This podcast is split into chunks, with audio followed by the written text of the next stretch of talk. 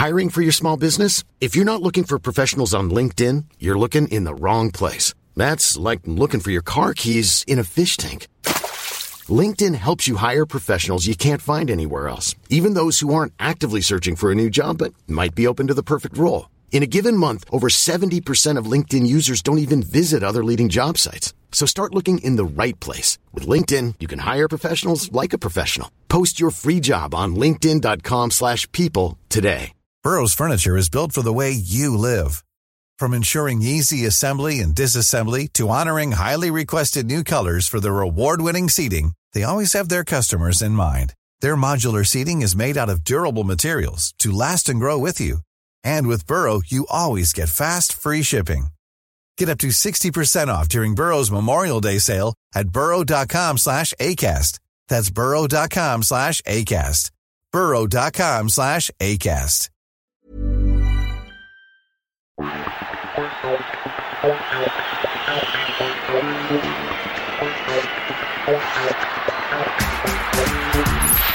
this is Jorginho. Welcome to this edition of the Arsenal Matchday audio program. Arsenal versus Brighton and Hove Albion. Sunday, December the 17th, 2023. Kickoff 2 pm. The contents Captain's Notes. Around Arsenal. Player feature Leandro Trossard. My fave shirt. Community voice. Sustainability. Academy Young Gun. Dan Casey. Around the Academy. Women. Visitors, Brighton and Hove Albion. Match action, Arsenal versus Wolves. Match action, Luton Town versus Arsenal. Match action, Aston Villa versus Arsenal. And teams. Martin Odegaard, Captain's Notes. It's my birthday today, so the best way I could celebrate would be by getting the three points. I don't think I've ever played a match on my birthday before. Not since I was a kid, anyway, probably. So it's a new one for me. Hopefully, we can make it one to remember this afternoon.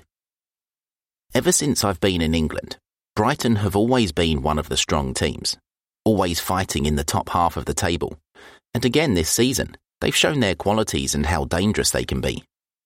We need to be ready for another tough game against another tough opposition today. It will be a good challenge, and I think it could be similar to the games we've played lately because there will be a lot of man to man situations. They're a very good team in possession. They know their system well. But for us, we have to win to stay in the fight at the top of the table. We know Brighton as a side that plays good football and are very intense. They play on the front foot.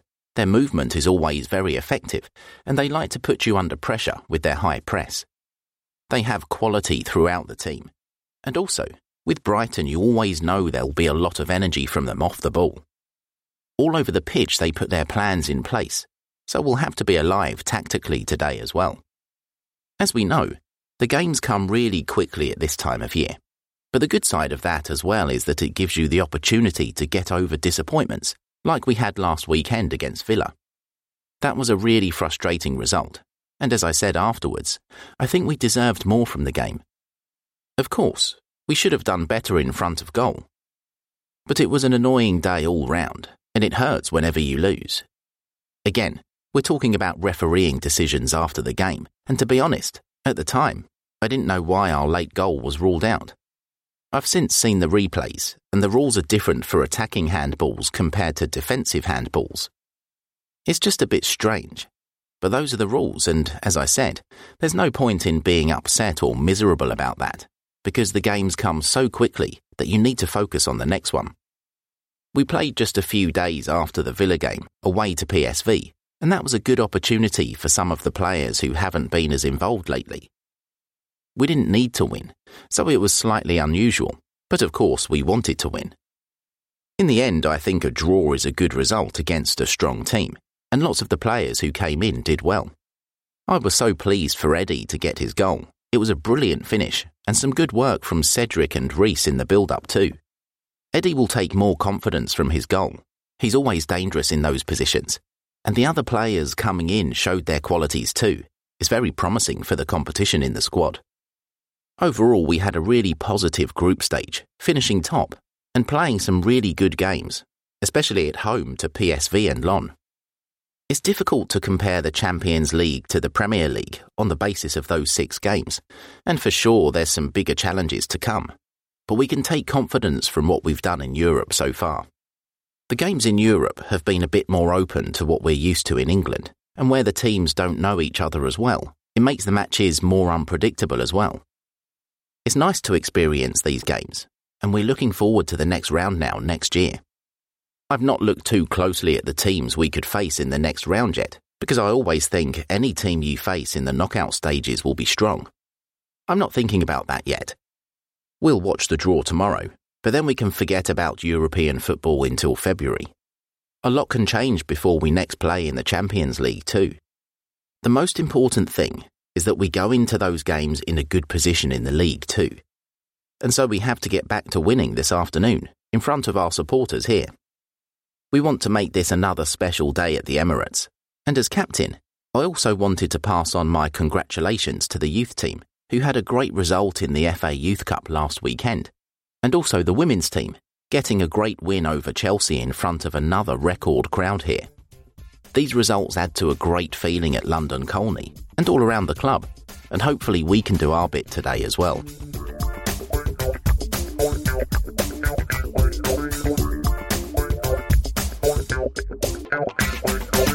Around Arsenal. Gabby and Martin reach landmarks. Martin Odegaard 100 Premier League apps, 27 goals. Gabriel Jesus, 50 apps, 17 goals.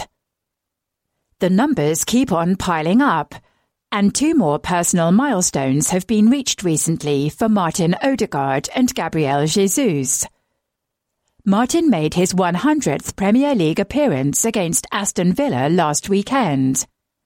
In 91 starts and 9 substitute appearances, he has scored 27 goals and contributed 15 assists since his arrival, initially on loan from Real Madrid in January 2021. He is the 67th player to reach a century of Premier League appearances for the club, and his record in the competition is W63 D 15 L 22. Gabby, meanwhile, made his 50th Arsenal appearance in the 1 1 draw with PSV last Tuesday. Of his half century, 37 of those games have been in the Premier League, 6 in the Europa League, 5 in the Champions League, and 2 in the League Cup. He has scored 17 goals and notched 9 assists. Well done to both and here's to many more games to come. Champions League Draw The draw for the Champions League round of 16 takes place on Monday, December the 18th, with the fixtures taking place across a four week period from February the 13th to March the 13th. Group winners are seeded and will each face one of the eight unseeded runners up although teams cannot be drawn against those they have faced in the group stage or clubs from the same country. That means Arsenal could face Copenhagen, Napoli, Inter Milan, Lazio, Paris Saint Germain, RB Leipzig, or FC Porto, but not PSV. You can follow the draw on arsenal.com from 11am with plenty of reaction to what we're sure will be a mouthwatering prospect, whatever the opposition. Edu wins award. Congratulations to our very own Edu, who collected the Golden Boy Sporting Director of the Year award for 2023 in Turin recently. Hosted by Italian sports newspaper Tuttosport and voted for by its Board of Legends, the award acknowledges Edu's work as our first ever sporting director, which he began almost one year ago on November the 18th, 2022, after rejoining the club in the summer of 2019 as technical director after a successful playing career during the Arsene Wenger era. In his role as sporting director, Edu oversees our men's, women's, and academy teams Since taking on the role, Edu has overseen the signings and contract renewals of our managers and key players that have played huge roles in our squads. Congratulations, Edu, on a thoroughly well deserved acknowledgement of your contribution to the club. Ref Watch. This afternoon's referee is Tim Robinson. Tim took charge of his first Premier League game in December 2019 and was promoted to the select group this season. He has refereed two Arsenal games this season, and both were victories 1 0 at Brentford and 5 0 here against Sheffield United. He has taken charge of 10 top flight games this season, showing 45 yellow cards and no reds. Meet the mascots. Please give a warm welcome to our two mascots today. Leading Arsenal out will be Sebastian, aged 10, from Wood Green. His favourite players are William Saliba, Gabriel Martinelli, and Declan Rice. The away mascot is Samuel, aged 7, from Horsham. We hope you both enjoy your day. Thomas in Team of the Year. Thomas Partey has been selected in the CAF Africa Team of the Year at the organisation's 2023 awards ceremony. Our midfielder, who was on the shortlist for the Men's Player of the Year award, was selected as one of four midfielders in the all-star team of players from the continent who had shone for the clubs and countries during the last 12 months. Performances between November 2022 and September 2023 were taken into consideration, which means Thomas's displays during our Premier League title challenge and Ghana's efforts in the 2022 World Cup saw him earn his place in the side. Thomas played 40 times for us in all competitions last term, including 33 of our 38 league matches, during which time he netted three goals, a career high in England. He also played every minute of his nation's three games at the Qatar World Cup as they beat South Korea but lost to Portugal and Uruguay to be eliminated at the group stage.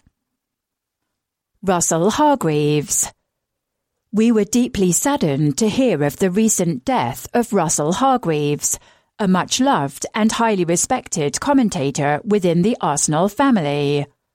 Whether he was covering a Premier League match or an under 18 game, his enthusiasm and boundless knowledge always shone through.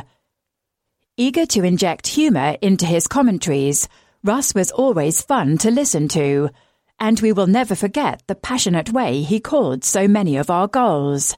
If he was sat down while describing a goal, the chair was always in danger of breaking, such was the energy he brought to those moments. You would never have known that Russ was a devoted Kidderminster Harriers fan, but it was clear he developed a genuine soft spot for the Gunners in close to a decade working for the club. In the press room before matches, Russ was always a talkative, cheery presence, engaging with colleagues in his naturally warm manner. Pre match will certainly never be the same without him.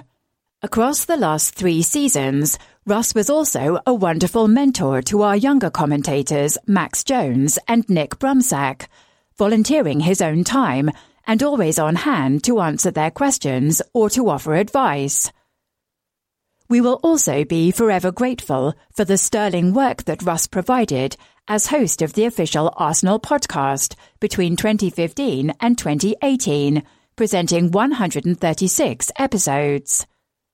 At the outset, he would often finish his overnight show on Talk Sport at 6am before coming straight to the Emirates for the recordings. But such was his professionalism, you would never have known he had been working through the night. Everybody at Arsenal, past and present, is utterly devastated at Russ's passing.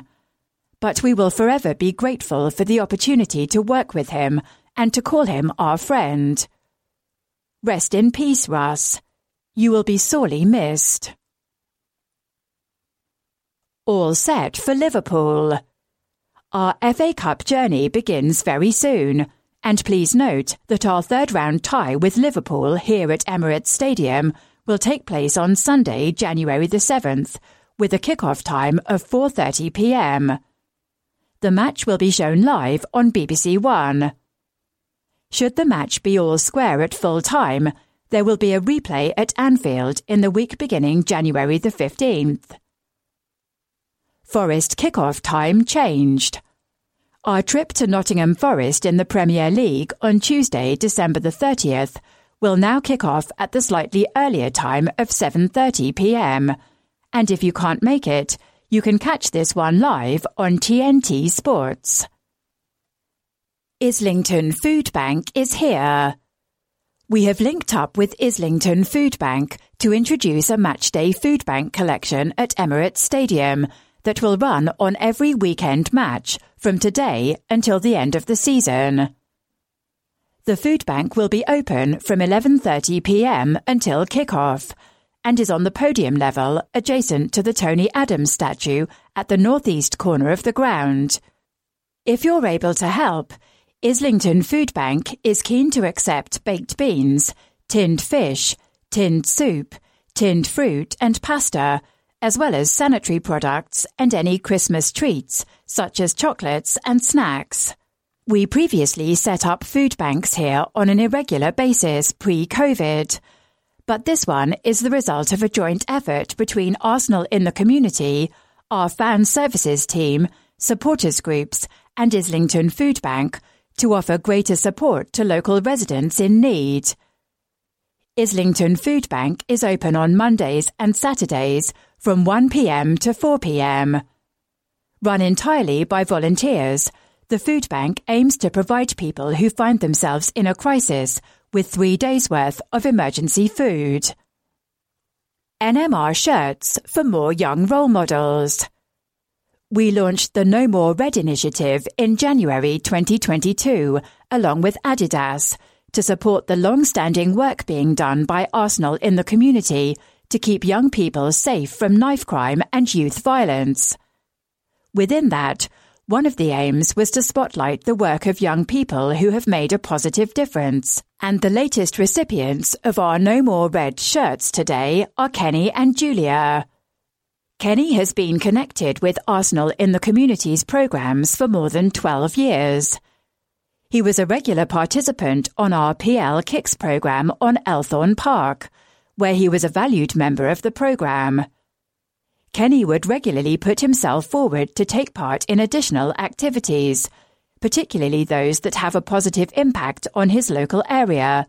For example, by volunteering on our local response during COVID lockdowns. He is now working in a local secondary school as he finishes his teaching qualification. Julia has been a part of Arsenal in the Community Girls Programme for five years. She has completed the FA Playmaker course and her Level 1 coaching badge, and as well as being a great team player, she has also gained the confidence to connect with others and speak publicly. Julia has become a leader in our community groups and is an inspiration to younger participants. Alongside her current sixth form studies, Julia is an English tutor for younger schoolchildren and works part time in our club shop. Gunners rise to the top. Arsenal women moved top of the Continental Cup group with a 3 3 draw and penalty shootout bonus point against Tottenham Hotspur on Wednesday.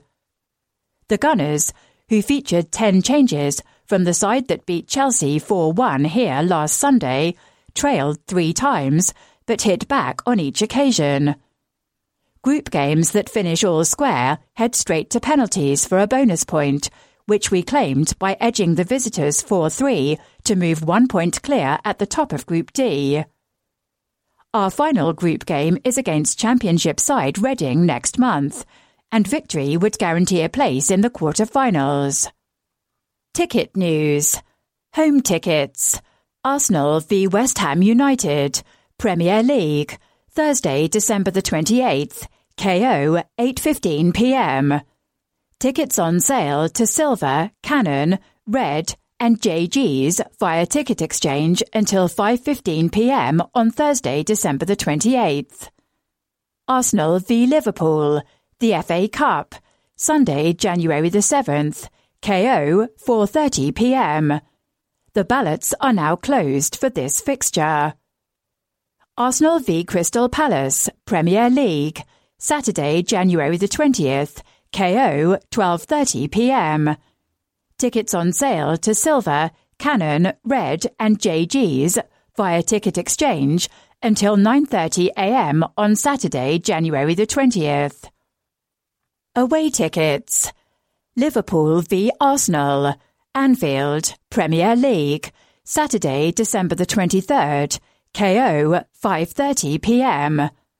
Tickets for this match sold out to Platinum, Gold and Travel Club members with 35 plus away points. Fulham v Arsenal, Craven Cottage, Premier League, Sunday, December the 31st, KO 2 p.m. Tickets for this match sold out to Platinum, Gold and Travel Club members with 30 plus away points. Notice board. Happy 40th birthday, Tony Piroth. Have a wonderful day, Daddy. We love you lots. From Rachel, Millie, Poppy, and Ashton. Happy 10th birthday, Kian Barlow. We hope you have the best day watching the best team. Love Mum, Dad, Amelia, Evie, and Jay. Happy 12th birthday, Aaron Vidler, on Christmas Day. A big Arsenal fan like his mum. Love you, Mummy, Daddy, and Seren Louise. Wishing Charlie Davis Fisher a very happy 19th birthday. Wherever life takes you, I will always be proud. All my love, Mum. Big happy birthday wishes to a lifelong gooner, Brian McGlynn. Love from your fam. Happy 40th birthday to Stephen Smith. Lots of love, Mum, Heather, Albie, Nancy. Birthday wishes and welcome to Joseph and Michael Sheehy from Gort in County Galway for their first Premier League game at the Arsenal. A big welcome to junior gunners John and Lily Graham, aged eight, to their first Arsenal match. Love from Mum and Dad. Wishing Fozzle the happiest of birthdays. Number nine is special, and so are you. Big love always, Dad and the family. Happy 60th birthday to Terry James, a lifelong gooner. Love Glenn, Sarah, Tracy.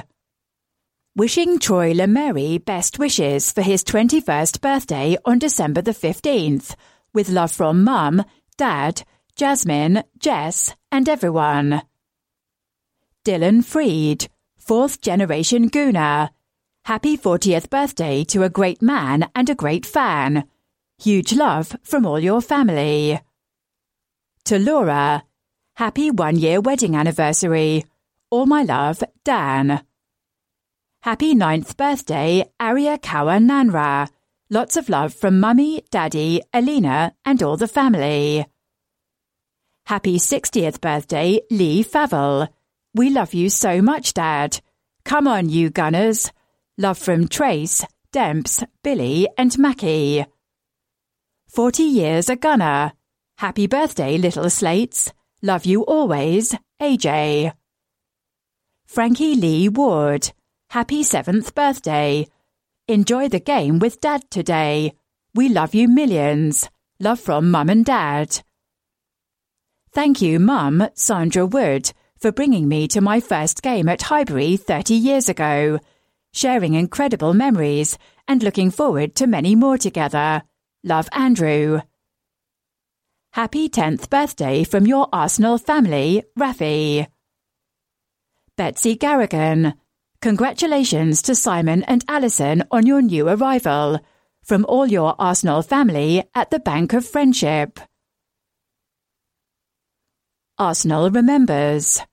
Richard Dill. Richard Dilly Dill, 48 years young, a lifelong Arsenal fan and a wonderful guy. You will be sadly missed by all of the lives you touched. R.I.P. Matty Cowley, 30th of January 2010 to 13th of November 2023. Such a loved friend to so many. We will always miss you. Gooners forever. Jojo.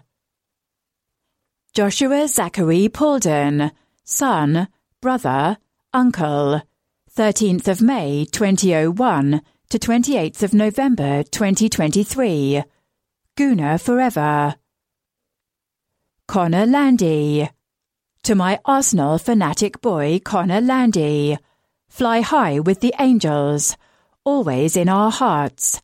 Dad, Jake, JJ, and Madison. Nobby Boswell. In loving memory of a great man and lifelong gooner who will never be forgotten. Love the deals.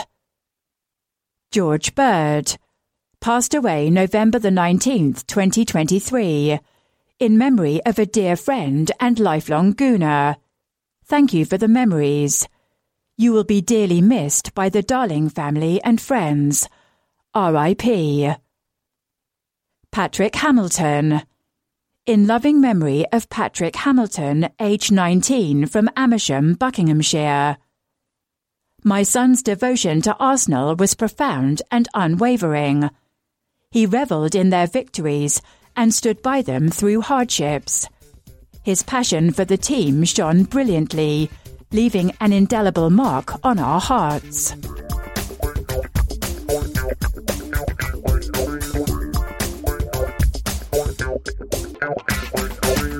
Together, Leandro Trossard. We speak to our first team players about what togetherness and team spirit means to them. Leandro Trossard is sure to look back at 2023 with plenty of pride. After all, it's been a momentous year for our number 19, on the pitch and off it. The year certainly started in eventful fashion. Leo completed his transfer from today's opponents on January 20th. He made his Arsenal debut in a memorable 3-2 win against Manchester United two days later, and then had further cause for celebration when his second child was born on January 30th. Things have settled down since that non-stop start to his Gunners career, with Leo quickly establishing himself as a key member of our first team squad. He ended the 2022-23 campaign with 11 direct goal contributions, an average of one every other match, including making a small slice of niche Premier League history in our win at Fulham, in which he became the first player in the competition's history to provide a hat-trick of assists in the first half of a match away from home.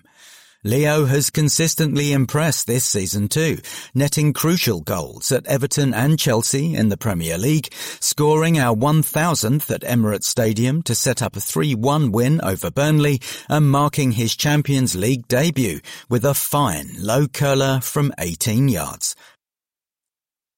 It's no surprise to learn Leo is loving life in North London, and he's putting his encouraging first year down to how quickly he was able to acclimatise to life at Arsenal.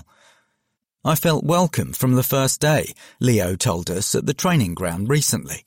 The way this team helps you settle in is great. We've got quite a young squad and everyone tries to involve you in everything. This makes it a lot easier. When I arrived, all my teammates came over and spoke to me. A lot of the squad have joined in the past couple of years. They know the feeling of arriving somewhere new, and they try to integrate everyone from the start. So, how is that atmosphere created? Winning helps a lot, of course, Leo says with a smile, but I think the manager and the staff have been important in creating that too. Mikel has built a team of humble players who work hard every day. If you have the right personalities together, it's always going to click. That's what happened here. The manager tried to help me as much as possible in my early days here. He gave me a clear indication of how he wanted to play, of how he saw me in these roles. That helped me to settle, just as my teammates have. We have a great atmosphere in the team. If anyone is ever a bit down in the dressing room, some of the squad will go over and speak to them. It's just like a big family, really.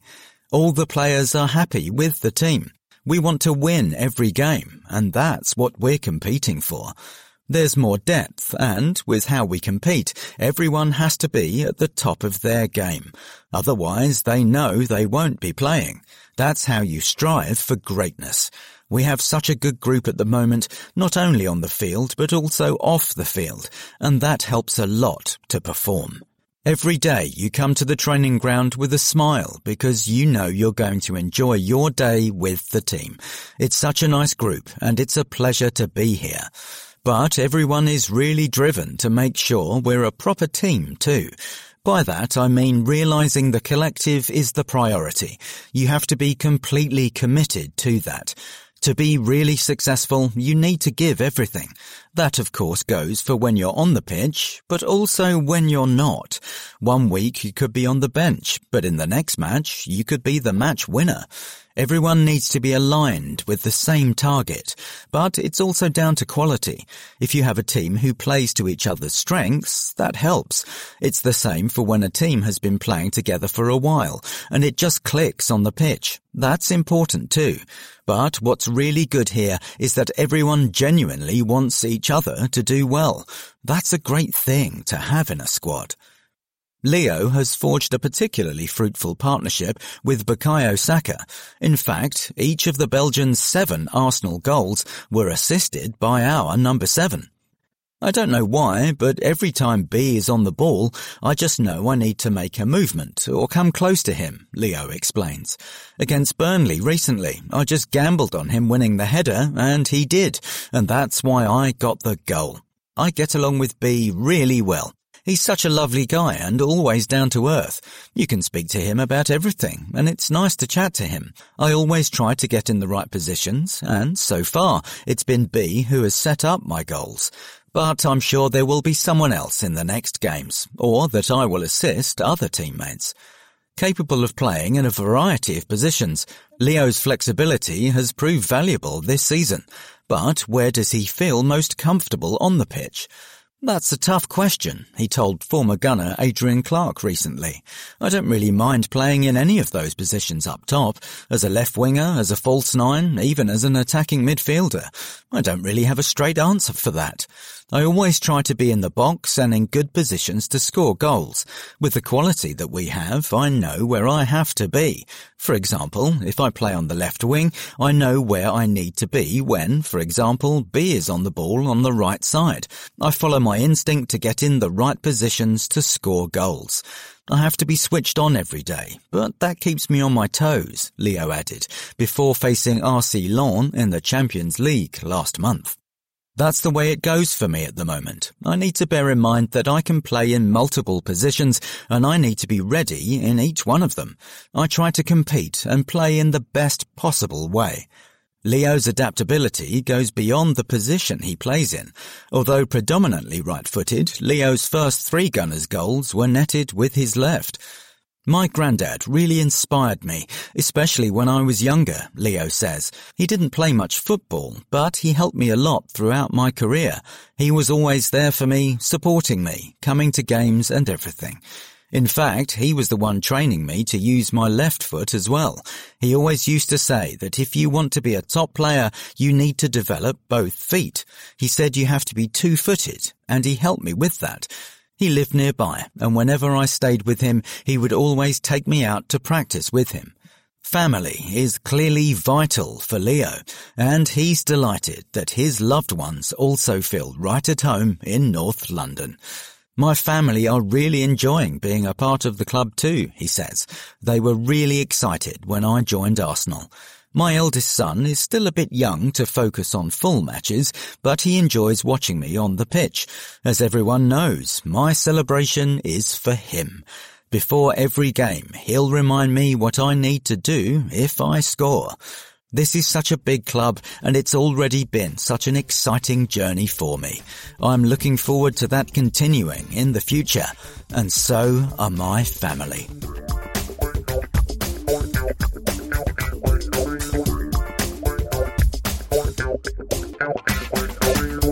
My fave shirt. Supporters tell us about an Arsenal shirt they hold in particular affection. Today's collector is Jeff Coward from Wiltshire. The 33 year old is a lifelong supporter, and his favourite shirt is the 2015 16 home shirt. So let's hear about it. I've been an Arsenal fan for as long as I can remember, following a family tradition as my grandfather and great grandfather were big Arsenal fans. I think around the age of 10 was when I really got hooked and started to appreciate the history and prestige of our great club. Hearing my grandfather talking of former players from his era fascinated me and started me on the collecting road. This began with programs as old as I could find, and I eventually moved on to shirts, with a goal to collecting those worn by some of our most iconic Arsenal players. My favourite shirt is the 2015 to 2016 home version. It feels sophisticated and classic to me. A white collar, gold trim, and our first button since 1962. Something I've always been a fan of with the Puma era is that the badge really seems to stand out. I associate this shirt with one of my all-time favourite players, Santi Cazorla. He was always worth the entrance money alone and was the name on the back, cementing it as one of my favourites. The season itself was remembered for so many reasons, not least Leicester winning the title, and even though for us finishing second was a major disappointment, there were some great moments. Two stand out for me. Firstly, Danny Welbeck's last gasp winner against Leicester on Valentine's Day. After a long time out injured, to come on as a sub and score the winner in such a big game was a special moment. To do it in the long sleeves, something that we don't see so much of nowadays, was the cherry on the cake. Another standout moment in this shirt was the 2 0 win over Bayern Munich, a must win game at the time. To see the shirt with the Champions League ball on the sleeve and the cup font under the lights at the Emirates made it even better.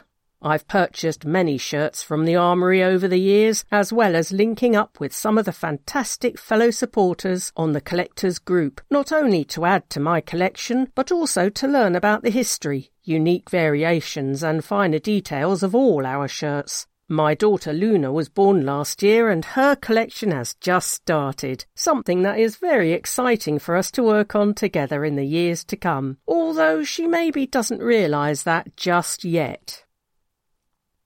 Did you know?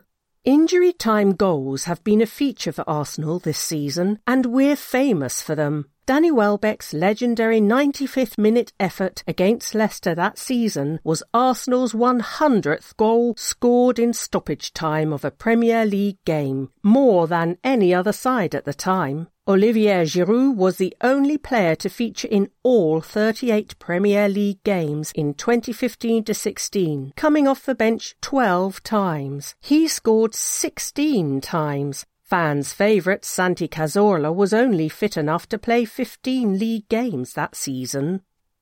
Are you a shirt collector? If you share an interest in collecting Arsenal kit, there is an Arsenal shirt collectors group of over 3,500 members worldwide who buy, sell, and swap Arsenal kit from all seasons. All welcome. You can find them on Twitter at shirt underscore Arsenal or Facebook, www.facebook.com forward slash groups forward slash 986 202 4261.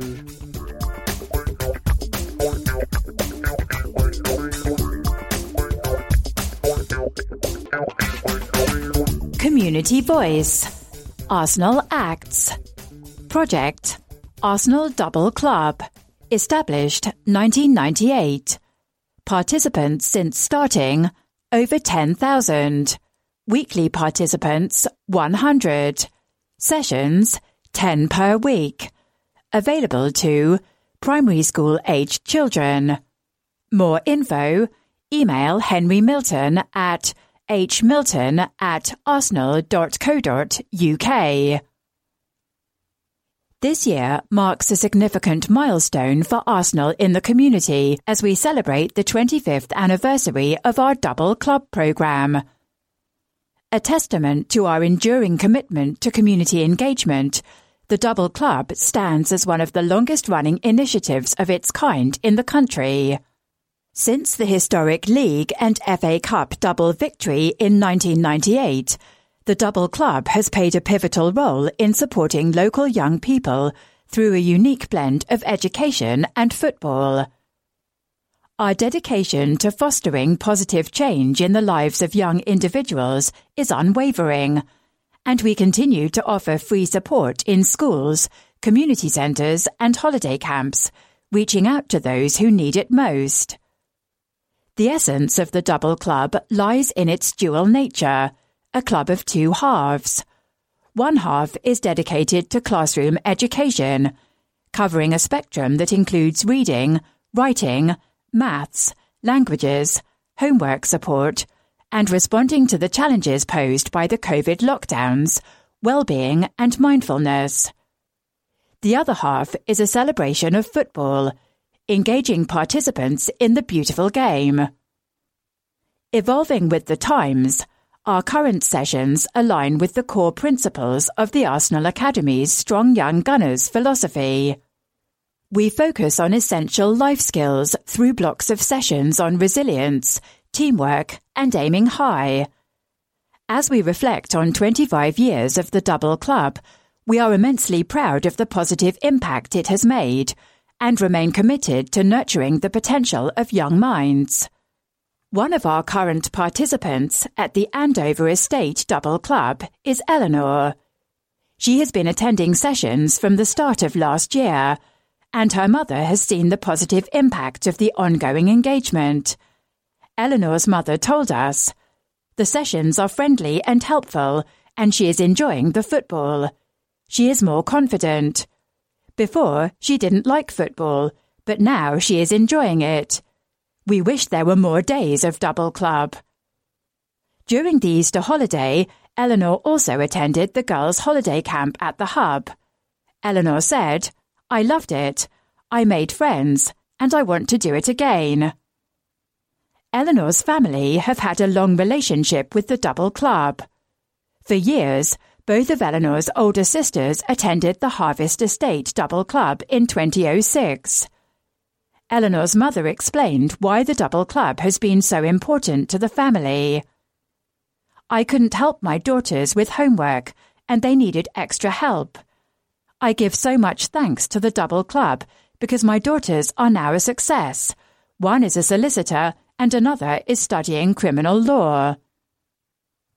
Over the past 25 years, the Double Club has supported thousands of children with their learning in school as well as improving physical activity and access to free football sessions. With the funding of the PLPFA, we continue to support our strong young gunners through education and physical activity. Today, some of our double club participants are enjoying the game thanks to Adidas generously donating tickets. We hope they enjoy their day.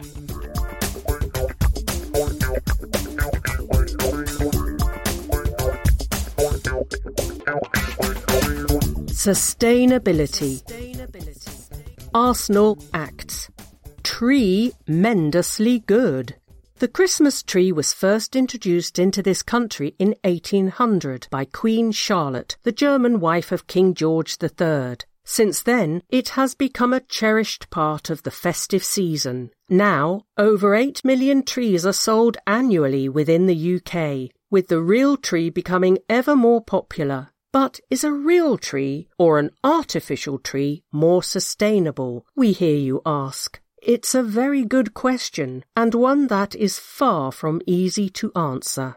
The debate starts with the use of land. A tree being grown on farmland is taking up space that may have been better used for growing food. Then the tree will typically be treated with pesticides and fertilizers to keep it growing and looking good. But it isn't all bad for the natural tree. A tree forms an important part of the fragile and threatened ecosystem. Even a short-lived one like a Christmas tree will usually live for around 10 years and provide food and shelter for a wide variety of birds and animals, especially in areas where intensive farming has put additional strain on the land. There has also been research that has shown wildlife enjoys the safety of fenced Christmas tree plantations, protected from humans and their four-legged friends. A tree also gives us an opportunity, however small, to interact with nature. But what of the artificial tree? Although they could take hundreds of years to break down in a traditional landfill, the impact on the environment is lower if it is reused for many years. The Carbon Trust calculated the carbon footprint of an artificial tree is between 7 and 20 times greater than that of a natural tree, so the key is to use the tree for as long as possible. After Christmas, it is the disposal of a real tree that is the really important part. A tree that is chipped and composted will produce far less CO2 and methane than one that goes into landfill. The choice of the tree is also important. Choosing one from a local and sustainable grower and one using less fertilizers and pesticides is a great step forward. If you have space for a tree that still has its roots and can be replanted, all the better. One final thought. If you are concerned about the environmental impact of both real and artificial trees, innovative companies such as London Christmas Tree Rental offer just that a chance to use a living tree over Christmas before returning it. You can find them and other companies offering this service online. Team Project our Arsenal Forest in Africa has made a real difference to the lives of many in the community in Bore, mainly through the well-paid employment that it created. Establishing an area of woodland comprising of over 30,000 trees takes some doing. The plot had to be cleared of scrub, fenced and gated. Then the neem seedlings propagated, planted and regularly weeded and pruned. All of this work is done by a big team of local people, and their wages enable them to feed, clothe, and educate their families. So not only does the project reabsorb CO2 from the air and turn it into useful timber, compensating for the emissions released and the lumber consumed in the printing of this program, but it helps the community deal with their daily economic challenges which are escalating due to the climatic disruption now afflicting this part of the world. Apart from the casual workers, we have a large group of salaried staff, including project manager Alex Katana, project monitor and photographer Lakari Kivure, and Musa Safari, our nursery night watchman the employment on the Arsenal Forest project has to be shared out fairly within the community, and that is one of the main tasks of the Bore Green Umbrella Management Committee, who ensure that many families in the region feel the benefit in Arsenal's environmental investment. Be a part of the Arsenal Forest. For more on the project and to buy your own trees for just £1 each, scan the QR code on the sustainable page of the programme.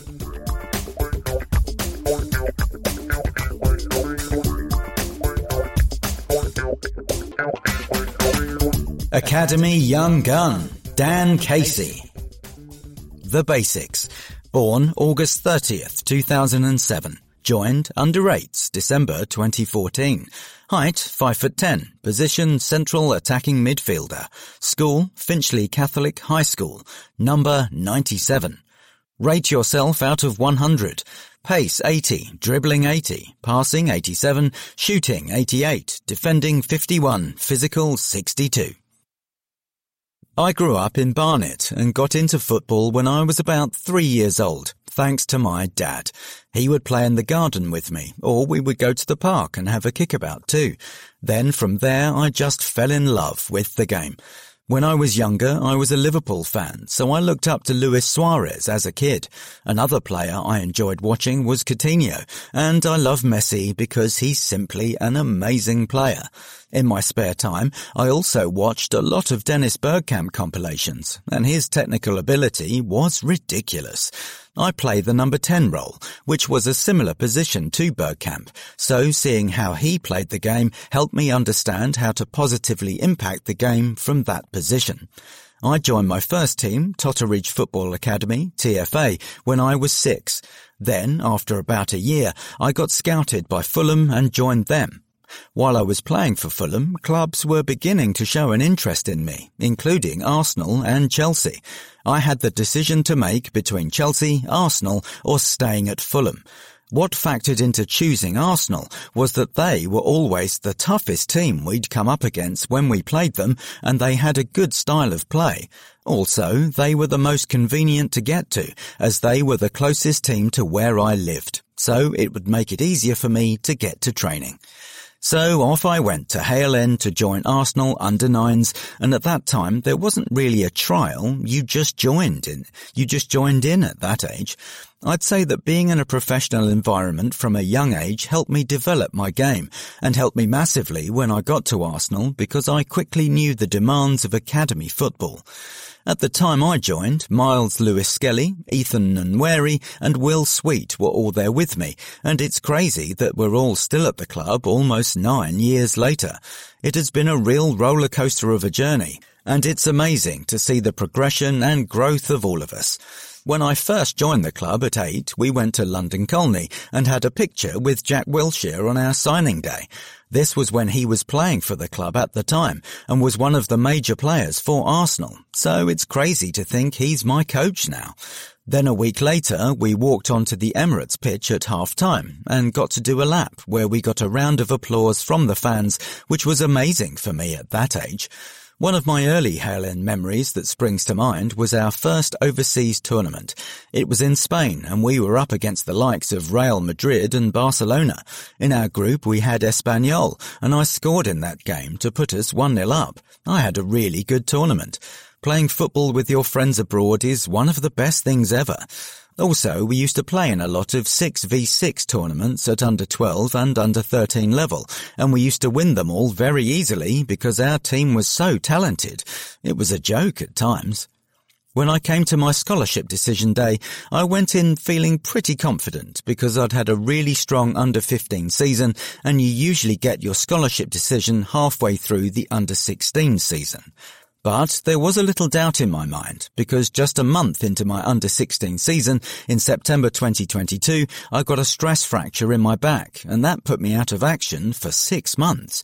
But in October, I got confirmation of my scholarship, and I was so happy because even though I wouldn't be back fit until March 2023, the club and coaches showed faith in me. When I came back in March, unfortunately I aggravated that same injury again in April, which put me out for another six months until October. That was frustrating because it put me on the back foot for the under 18s. My luck never got any better because then I got a hip flexor injury that kept me out for a few weeks. I just came back last month and this has meant I haven't been able to make my debut for the under 18s yet. I've played for the under 17s, which has helped me get my fitness back, and I scored in our comeback win over Southampton, which was a great feeling. I'm due to go to Brazil for a tournament with the under 17s this month, which should be a fantastic experience. Having Jack Wilshere as a coach has been brilliant. He analyses the game well, and he's someone I can open up to. He has encouraged me a lot through my injuries and says that I need to take it each day at a time and build up my minutes for the under 17s and then I'll be ready and firing for the under 18s. Before the first team prepared for their 3-1 win against Manchester United, I was able to train with them the day before. I won't lie to you, it was very, very tough. They're so sharp, fast and incisive. It's really difficult to catch up to them because the tempo they play at is a joke. But it's a fantastic and eye-opening experience of what senior football will be like on a week-to-week basis. They're all quality players, but I love the way Odegaard plays in particular as a creator, and I love Bukayo Saka too, he's brilliant. It's inspiring to see that there are Hale Enders in the first team because it just highlights that there is a pathway available at Arsenal. If you put in the hard work, you can get there. It is possible. I've got a little bit of a ritual that I do every time I play. I have to wear a specific pair of shin pads. I've worn the same shin pads since I was about five. I'm a player with a knack for finding the back of the net. My link-up play is a strength too. I can connect with my teammates effectively in and around the box. Recently, I've embraced the role of a false nine, and it's a position I find both challenging and rewarding. I can showcase my playmaking abilities by dropping deeper, but I can also maintain a goal-scoring threat.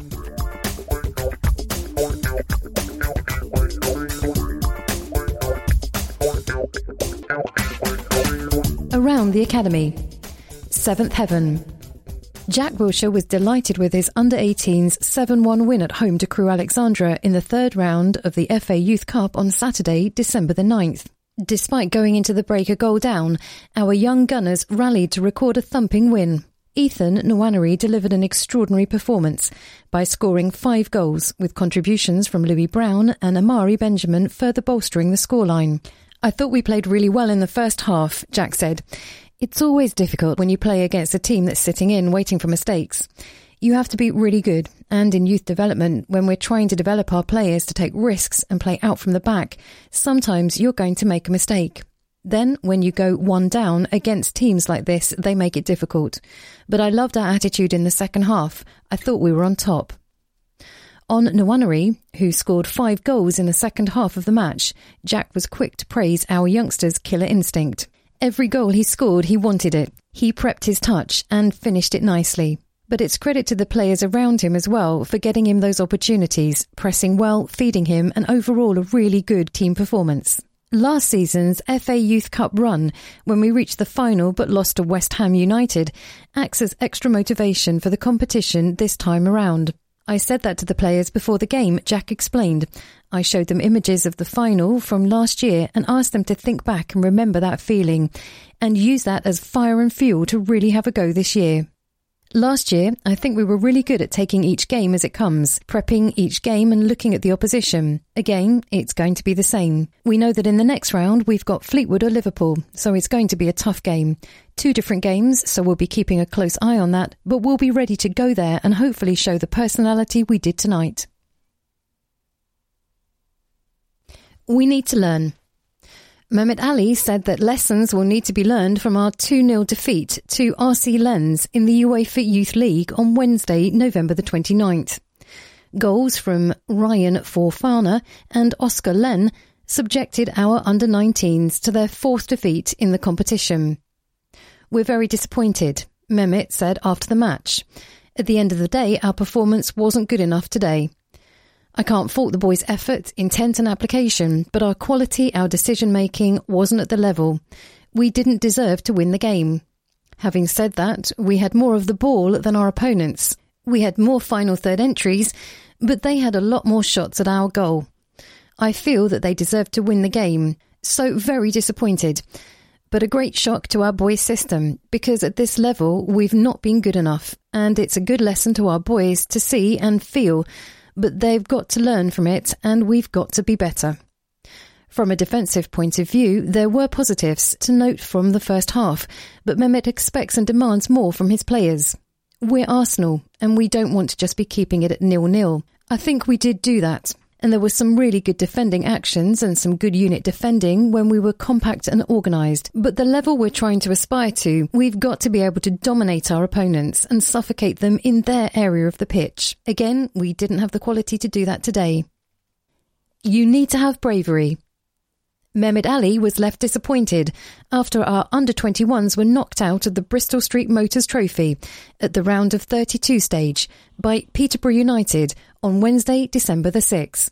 I felt our players tonight played a little bit inferior to our opponents, said Mehmet. If you want to play the Arsenal way, you need to have the bravery to want to get on the ball.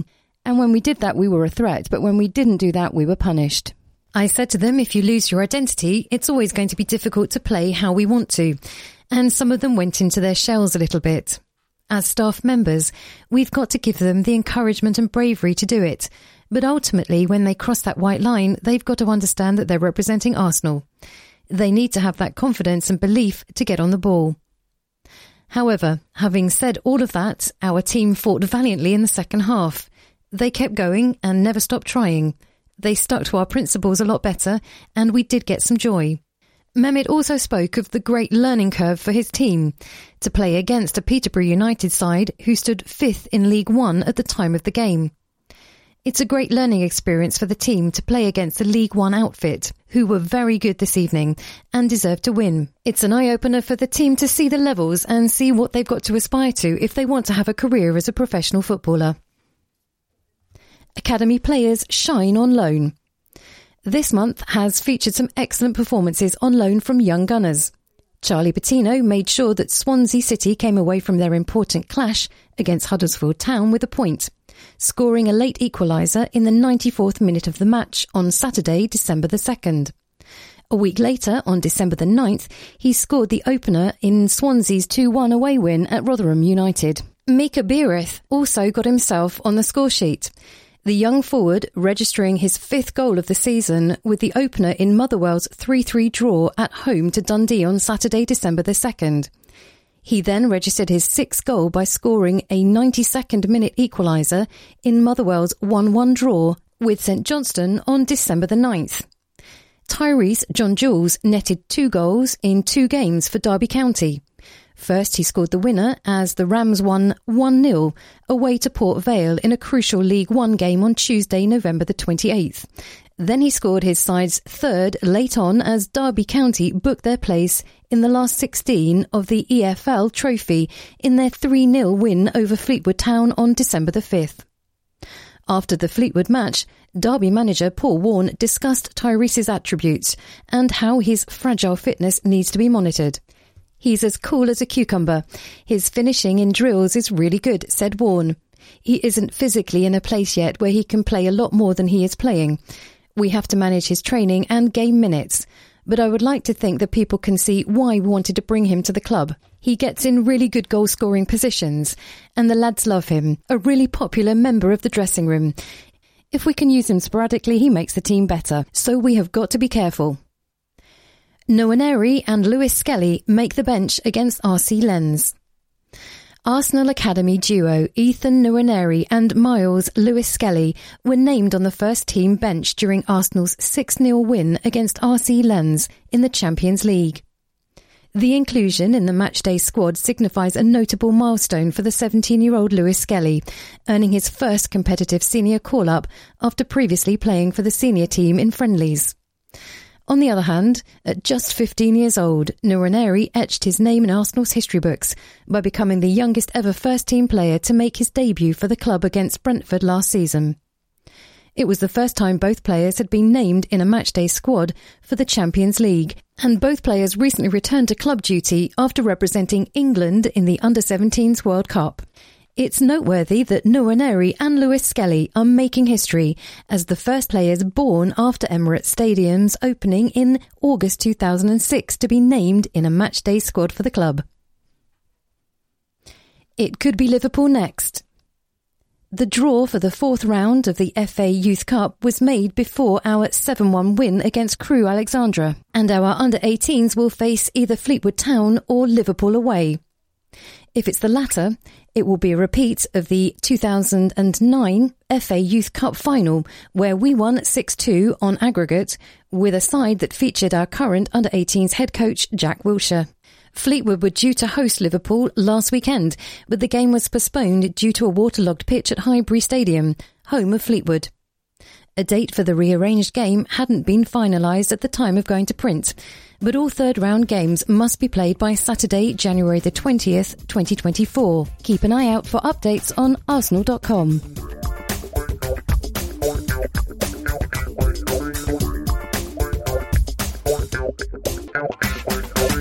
Arsenal women. What a win! Yet another record breaking crowd for the Women's Super League packed into the Emirates Stadium to watch us secure an emphatic 4 1 win against Chelsea last Sunday. We started brilliantly with a lovely breakaway run from Katie McCabe, who then laid it off to Kim Little. Our skipper nearly found Beth Mead arriving in the box with a skillful dink, but the Chelsea backline managed to clear. The visitors did not avert the danger for long, however. Caitlin Foord broke down the left flank on the counter with a series of intricate passes at the edge of the area. Victoria Pelova lost her marker with a neat turn and found Mead waiting. Our number nine rifled into the roof of the net to give us the lead. Manuela Zinsberger was immediately called upon at the other end, pulling off a great save to deny a long-range shot from Jessie Fleming. Johanna Rytting Kaneryd did pull the visitors level before too long with a low, driven shot at the near post. Undeterred by the equaliser, we set about restoring the lead, and in the 35th minute, our hard work paid off. Steph Catley's perfect delivery from a corner found Amanda Ilestedt rising high at close range, and the Swede powered home a trademark header. But we weren't done yet. Less than two minutes later, Lia Wälti played an exquisite through ball to charging Alessia Russo, and our number 23 completed the counter-attacking move with a stunning finish past Ann-Katrin Berger, giving us a two-goal cushion going into half-time.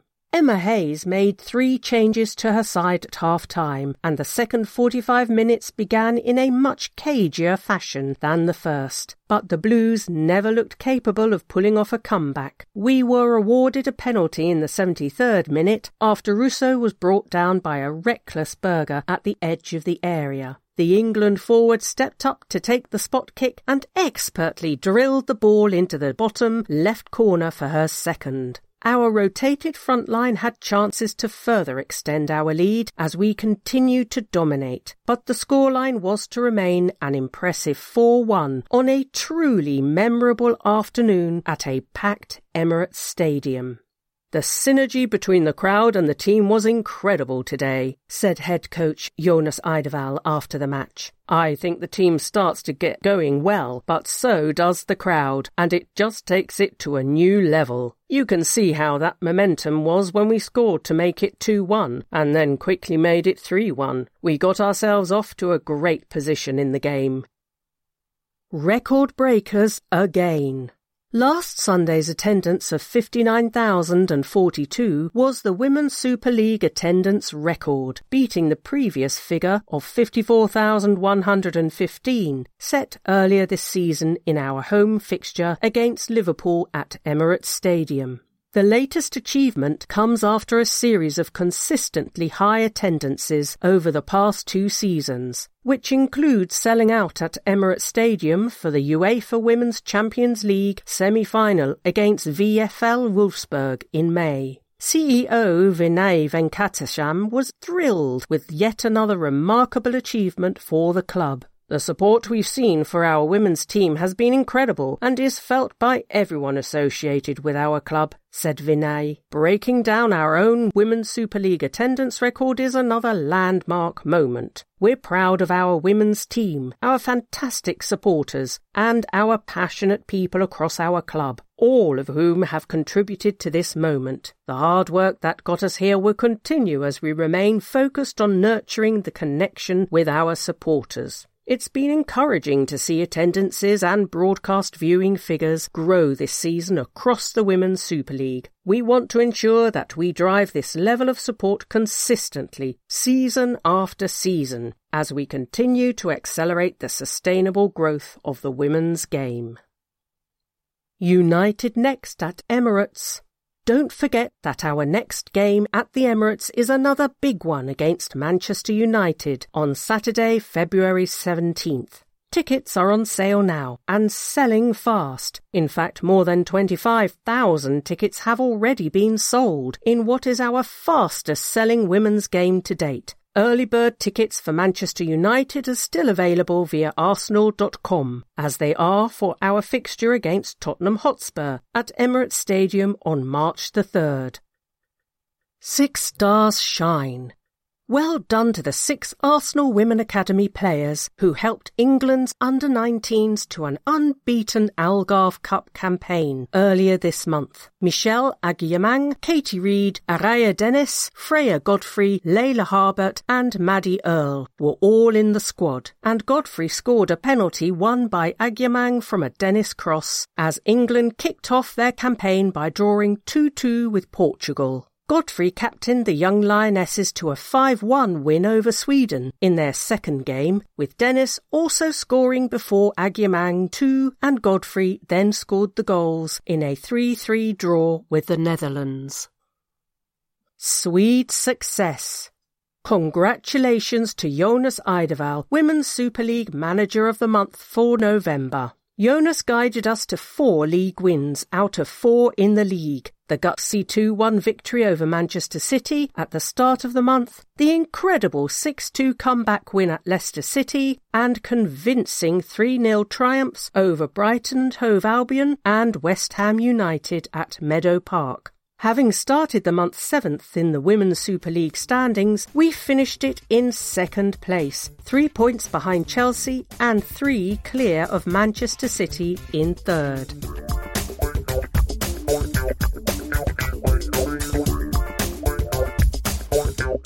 The visitors, Brighton and Hove Albion. Today's visitors, formed 1901, home, Amex Stadium, since 2011, capacity 31,800. Owners, Tony Bloom. Honours, third tier champions, 1957 58, 2001 2002, 2010 2011. Fourth tier champions, 1964 65, 2000 2001. FA Cup runners up 1983. Player of the Year 2022 23, Pascal Gross. Most appearances, Ernie Tug Wilson, 586, 1922 to 36. Most goals, Tommy Cook, 123 goals, 1922 to 1929. Famous fans, Fatboy Slim, DJ. Robert Bathurst, actor. Rag and Bone Man, singer. Jamie Theakston, DJ. Des Lynam, TV presenter. Roberto De Zerbi, head coach. Born 6th of June 1979, Brescia, Italy. Previously, Foggia, 2014 to 16. Palermo, 2016. Benevento, 2017-2018. Sassuolo, 2018-2021. Shakhtar Donetsk, 2021-2022. When he succeeded Graham Potter at Brighton in September last year, Roberto was relatively unknown in this country. Though he had managed Shakhtar Donetsk in the 2021-22 Champions League, he left Shakhtar following the Russian invasion of Ukraine, having earned high praise in his homeland with Sassuolo, his enterprising style having helped the club to successive eighth place finishes in Serie A. In steering the Seagulls to sixth spot and into Europe in his debut campaign, the 44 year old Italian is already a history maker on the south coast. These are treasured times for supporters of Brighton and Hove Albion. Competing in the top flight for a club record seventh successive season, the Seagulls are also participating in Europe for the first time. They've already qualified for the knockout stages of the Europa League Thursday's home fixture against Marseille deciding first place in Group B after the Seagulls had extended their stay in the competition on match day 5 with three successive victories 2 0 home and away wins against Ajax and 1 0 at AEK Athens. Domestically, Roberto De Zerbi's side are proving their worth for a second successive season. The Seagulls earned a first stab at European competition by finishing sixth in 2022 23 the club's best ever top flight performance, and came into this weekend in eighth place, with just four defeats in their 16 matches. Five of their seven wins came in their first six matches of the campaign, including big away success at Wolves, 4 1, and Manchester United, 3 1. And although they've since lost on their travels three times, against Aston Villa, 6 1, Manchester City, 2 1, and Chelsea, 3 2, Arsenal fans need no reminding how impressive Brighton can be on the road, as they've won on each of their last three visits to Emirates Stadium, including both games last season, knocking us out of the Carabao Cup before effectively ending our title bid with a 3 0 win in May. With Brighton giving full commitment to their European campaign, there's been a lot of chopping and changing in personnel between competitions this season, with very few players being selected to start every game. Indeed, there's been no consistent selection even in goal, where both Jason Steele and Bart Verbruggen have been consistently rotated. After their fast start, Brighton's form has flattened out, with a glut of home draws. Four of the last five, including one all last Saturday against struggling Burnley, hampering their quest for another European qualification. Knocked out of the Carabao Cup in September by Chelsea, to whom they sold key players Robert Sanchez and Moise Caicedo in the summer, as well as Alexis Mac Allister to Liverpool. They're away to Stoke in the third round of the FA Cup, before which they face four London clubs in the league, travelling to Crystal Palace and West Ham and hosting Tottenham after this afternoon's clash with Arsenal. 1. Bart Verbruggen. Born, Zwolle, Netherlands, 18th of August 2002. Previously, NAC Breda, Anderlecht. Signed on a five-year deal in the summer from top Belgian club Anderlecht, where he has been replaced by Kasper Schmeichel. The 21-year-old goalkeeper has alternated with Jason Steele between the posts for Brighton, but has done enough to earn the current status as the Netherlands' first-choice keeper, having started all of the Oranges' last four Euro 2024 qualifiers. 5. Lewis Dunk. Born, Brighton, 21st of November 1991. Previously, Bristol City, loan. Lewis came through his hometown club's youth ranks and has been the team's defensive linchpin for the past decade, helping the club win promotion before establishing himself in the Premier League and winning three England caps, the latest two this season, against Scotland and Australia. Already boasting over 400 appearances for the Seagulls, he signed a new contract in the summer. 22. Kaoru Mitoma. Born, Kanagawa, Japan, 20th of May 1997. Previously, Kawasaki Frontale, Union Saint-Gilloise, loan. One of the breakout players of the 2022-23 Premier League season, Kaoru has been in sensational form for Albion since the World Cup in Qatar, where he played the role of super sub for Japan, helping his country to wins over Germany and Spain. A right footed left winger of skill and speed, the 26 year old scored 10 goals in his debut campaign for Brighton last season, including two against Arsenal. 13. Pascal Gross. Born, Mannheim, Germany, 15th of June 1991. Previously, Hoffenheim, Karlsruhe, Ingolstadt. A £3 million signing from German club Hoffenheim following Brighton's promotion in 2017, Pascal was the Seagulls' first goalscorer in the Premier League, with a double against West Brom, and has now played over 200 games.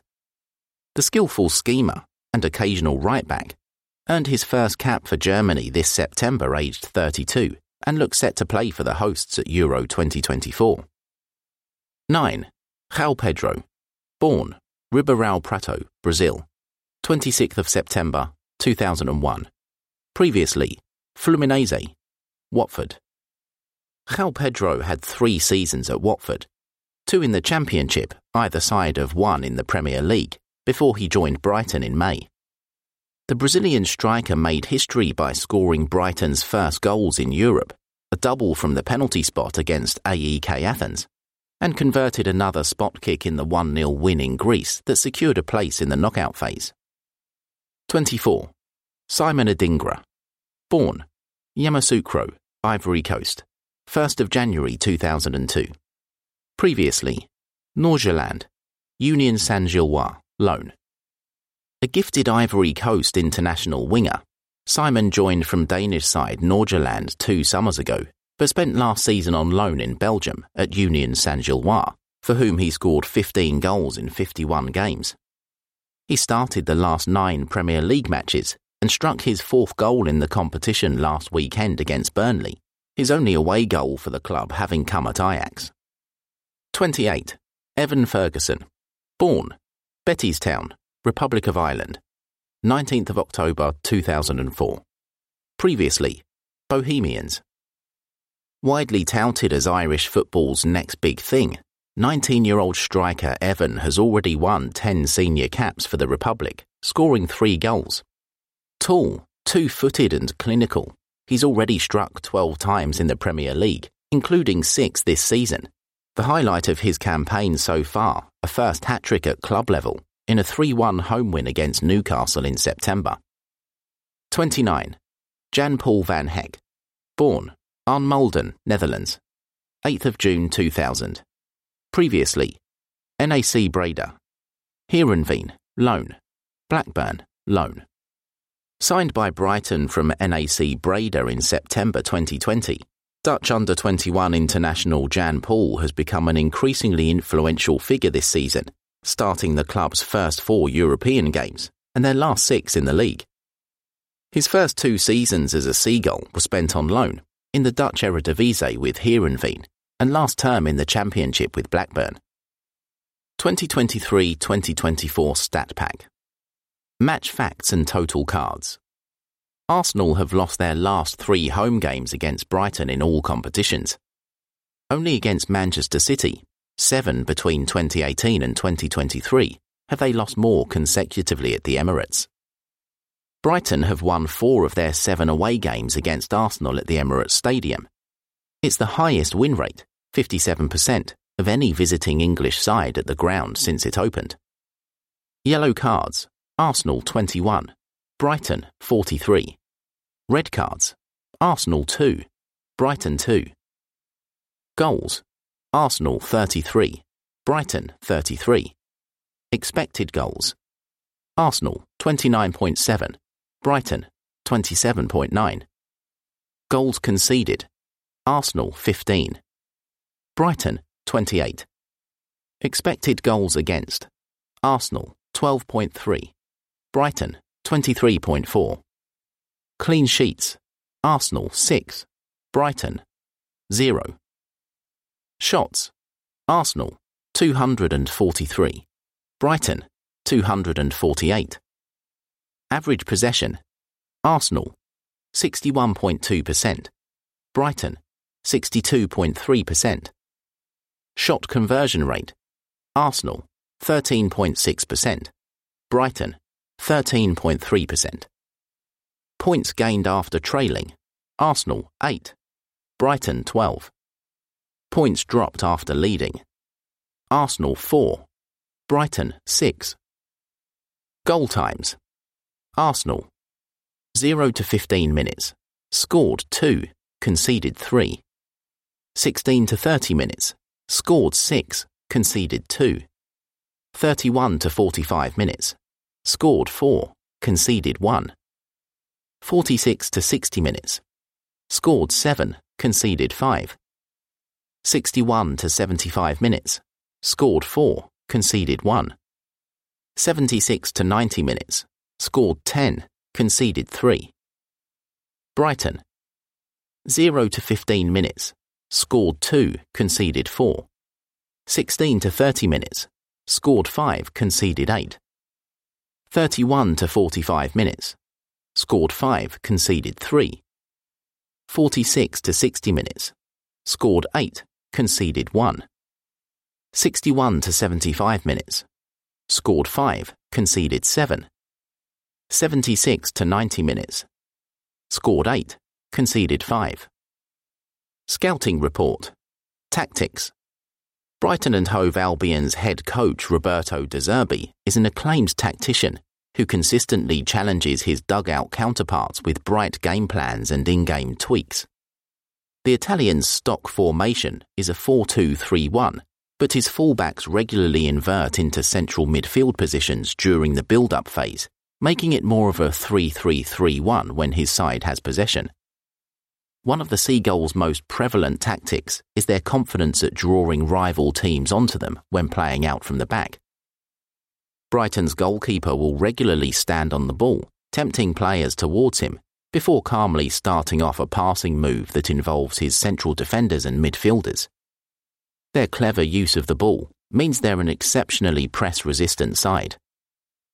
Style of play Control is at the heart of everything Brighton tried to achieve under De Zerbi, averaging an incredible 61.57% share of possession, fractionally more than Manchester City and ourselves. They're a side that is content to keep the ball for long periods. Slick, cohesive, and very intelligent in their movement, they have technically excellent players. They also work insatiably hard to win the ball back whenever possession is relinquished. Pressing in packs, with central midfielders often jumping out of their domain to apply pressure inside the final third, the Seagulls love to regain the ball high upfield. They limit opponents to 10.6 passes per defensive action, one of the lowest figures in the division, and only three teams, Arsenal, Manchester United, and Tottenham, have produced more shots from high turnovers. Strengths Scoring in open play seems to come very easily to Brighton and Hove Albion. After 15 rounds of matches, They lead the way with 26 goals outside of set piece situations, the most of any top flight side. De Zerbi has installed a positive mentality that sees his players perform with adventure and bravery, home and away. Scoring in every match so far in 2023 24, they're averaging over two goals per game in league action. We'll be acutely aware of the threat they carry, having conceded eight goals against Brighton across three meetings last term. Weaknesses The payoff to adopting such a bold approach is a lack of defensive security. Along with Luton Town and Sheffield United, the Seagulls are one of three clubs who are yet to produce a clean sheet in the Premier League. This means that both teams have scored in every single fixture involving De Zerbi's side this season. Prone to lapses in concentration, caught out by overplaying in tight areas, and sometimes guilty of leaving holes for opponents to punish on transitions, they're not solid from a defensive standpoint. Key man Japanese left winger Kaoru Mitoma scored in two of our three matches against Brighton last season, so he'll need to be kept quiet at Emirates Stadium today. The 26 year old has pace to burn, and his direct running power with the ball at his feet has given a host of fullbacks problems since he arrived in English football. Only three Premier League players have completed more successful dribbles than Mitoma, who's also enjoyed more touches inside the opposition box than any Arsenal player so far this term. The Seagull star has delivered seven direct goal involvements and has the talent to open up any encounter with a moment of brilliance.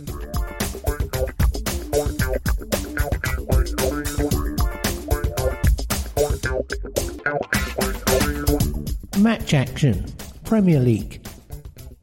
Saturday, December 2nd, 2023, 3 pm. Emirates Stadium. Arsenal 2. Saka 6. Assist Tomiyasu. Odegaard 13. Assist Zinchenko. Wolves 1. Cunha 86. Assist Semedo. Match stats. Expected goals. AFC 2.89. WWFC 0.71. Shots AFC 19, WWFC 6. Shots on target AFC 6, WWFC 3.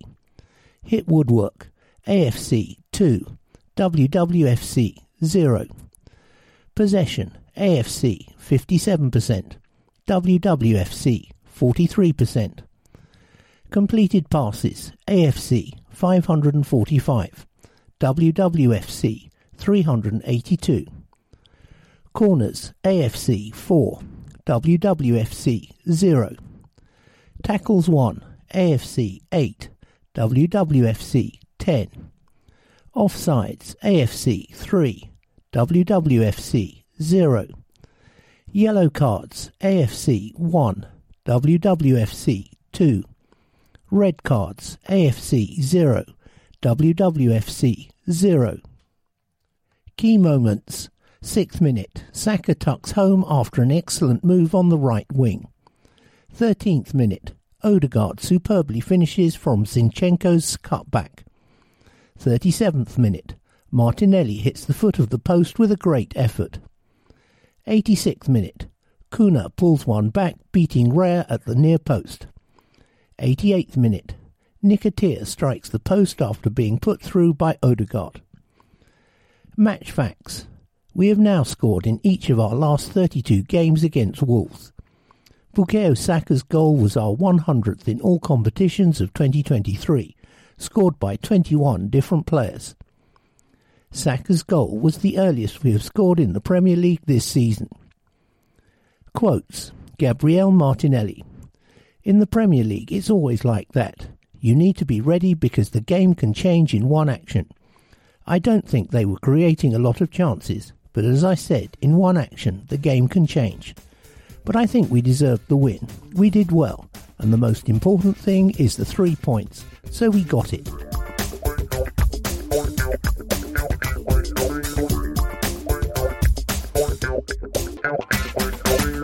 Match action. Premier League, Tuesday, December 5th, 2023, 8.15 p.m. Kenilworth Road, Luton Town 3, Arsenal 4. Key moments. 20 minutes. Martinelli strokes the ball in from Saka's low cross. 25. Osho heads the equaliser. 45. Jesus heads us back in front from White's cross. 49. Adebayo draws Luton level with another headed goal. 57. Barkley's shot squirms under Raya. 60. Havertz steals in to poke Jesus pass home. 90. Rice wins it at the death with a towering header. Quote, Ben White, it was an amazing game for everyone watching at home. It was amazing to get it at the last minute. Three points is all that matters. As many games as we can keep winning, it's going to help us in the end. I think everyone still believed, and maybe that's why we managed to get it at the end. Match facts. Bukayo Saka became the fourth youngest player to play 200 games in all competitions for Arsenal. 22 years, 91 days. Declan Rice's winner at 96 minutes 23 was our latest winning goal on record since 2006-07 in a Premier League away game. This ended our 10-game winless run away against Luton Town in all competitions, stretching back to 1984.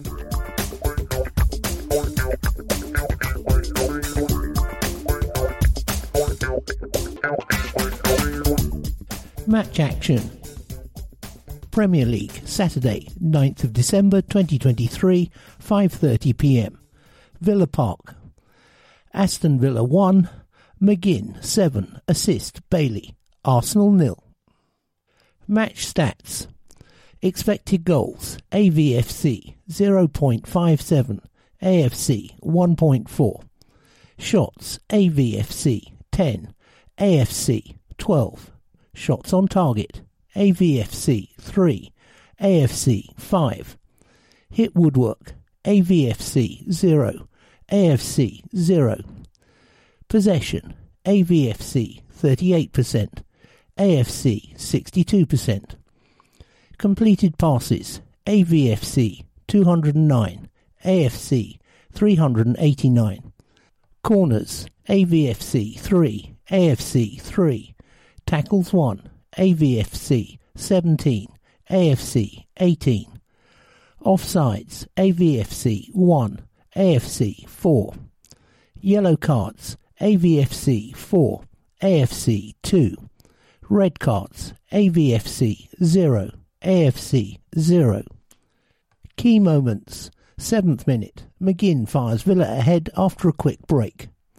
42nd minute, Jesus sees his shot saved by Martinez. 58th minute, Odegaard fires just wide. 90th minute, a late goal for Havertz is ruled out for handball. Match facts. Both of our Premier League defeats this season have been by a 1 0 scoreline. Martin Odegaard made his 100th Premier League appearance. Alex Zinchenko made six tackles in the game, his most in a league game for us. Quotes Martin Odegaard. I think we didn't deserve to lose this game, but at the same time, we could have done better, especially in front of the goals. We gave them an easy goal, and we were a bit sloppy in front of goal as well, so it's annoying and frustrating. We have to look to the next one. The games are coming so quickly now, so it's no time to feel sorry for ourselves. We have to get back to working hard to improve and bounce back in the next game, and that's what we're going to do now.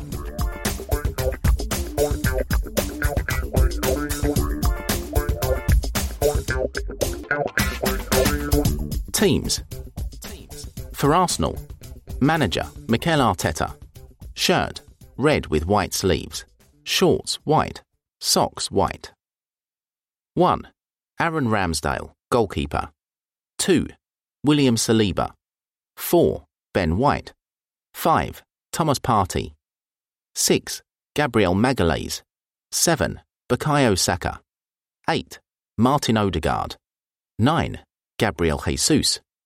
10. Emil Smith Rowe. 11. Gabriel Martinelli. 12. Jurrien Timber. 14. Eddie Nketiah. 15. Jakub Kiwior. 17. Cedric Soares. 18. Takahiro Tomiyasu. 19. Leandro Trossard. 20. Jorginho. 21. Fabio Vieira. 22. David Raya, goalkeeper. 24. Reiss Nelson. 25. Mohamed Elneny. 29. Kai Havertz. 31. Karl Hein, goalkeeper. 35. Alexander Zinchenko. 41. Declan Rice. 71. Charles Sagoe Jr. For Brighton and Hove Albion, Manager Roberto De Zerbi. Shirt blue and white stripes. Shorts blue. Socks blue. 1. Bart Verbruggen, goalkeeper. 2. Tariq Lamptey. 3. Igor Julio. 4. Adam Webster. 5. Lewis Dunk. 6. James Milner. 7. Solly March. 8. Mahmoud Dahoud. 9. João Pedro. 10. Julio Enciso. 11. Billy Gilmour. 13. Pascal Gross. 14. Adam Lallana. 15. Jakub Moder. 18. Danny Welbeck. 20. Carlos Baleba. 22. Kaoru Mitoma. 23. Jason Steele, goalkeeper. 24. Simon Adingra. 28. Evan Ferguson. 29. Jan Paul van Hecke. 30. Pervis Estupinan. 31. Ansu Fati. 34. Joel Veltman. 38. Tom McGill, goalkeeper. 40. Facundo Buonanotte. 41. Jack Hinshelwood. 47. Benicio Baker-Boaitey. Referee Tim Robinson. Assistant referees Edward Smart, Nick Greenhalgh. Fourth official Darren Bond. VAR official Paul Tierney. Additional VAR official Neil Davies. Today's other fixtures Brentford versus Aston Villa, 2 pm. West Ham United versus Wolverhampton Wanderers, 2 pm. Liverpool versus Manchester United, 4:30 p.m. No room for racism. The Arsenal Foundation, helping young people fulfill their potential through education and sport.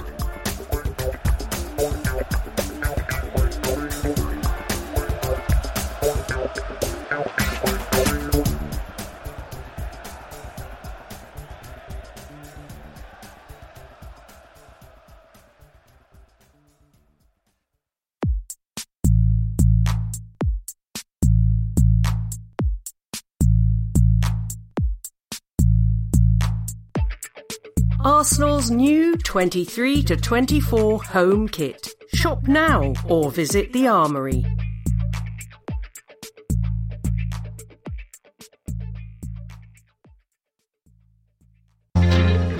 Why ask the barrister if you can be the barrister? Lavazza coffee machine from £1. Discover more at lavazza.co.uk.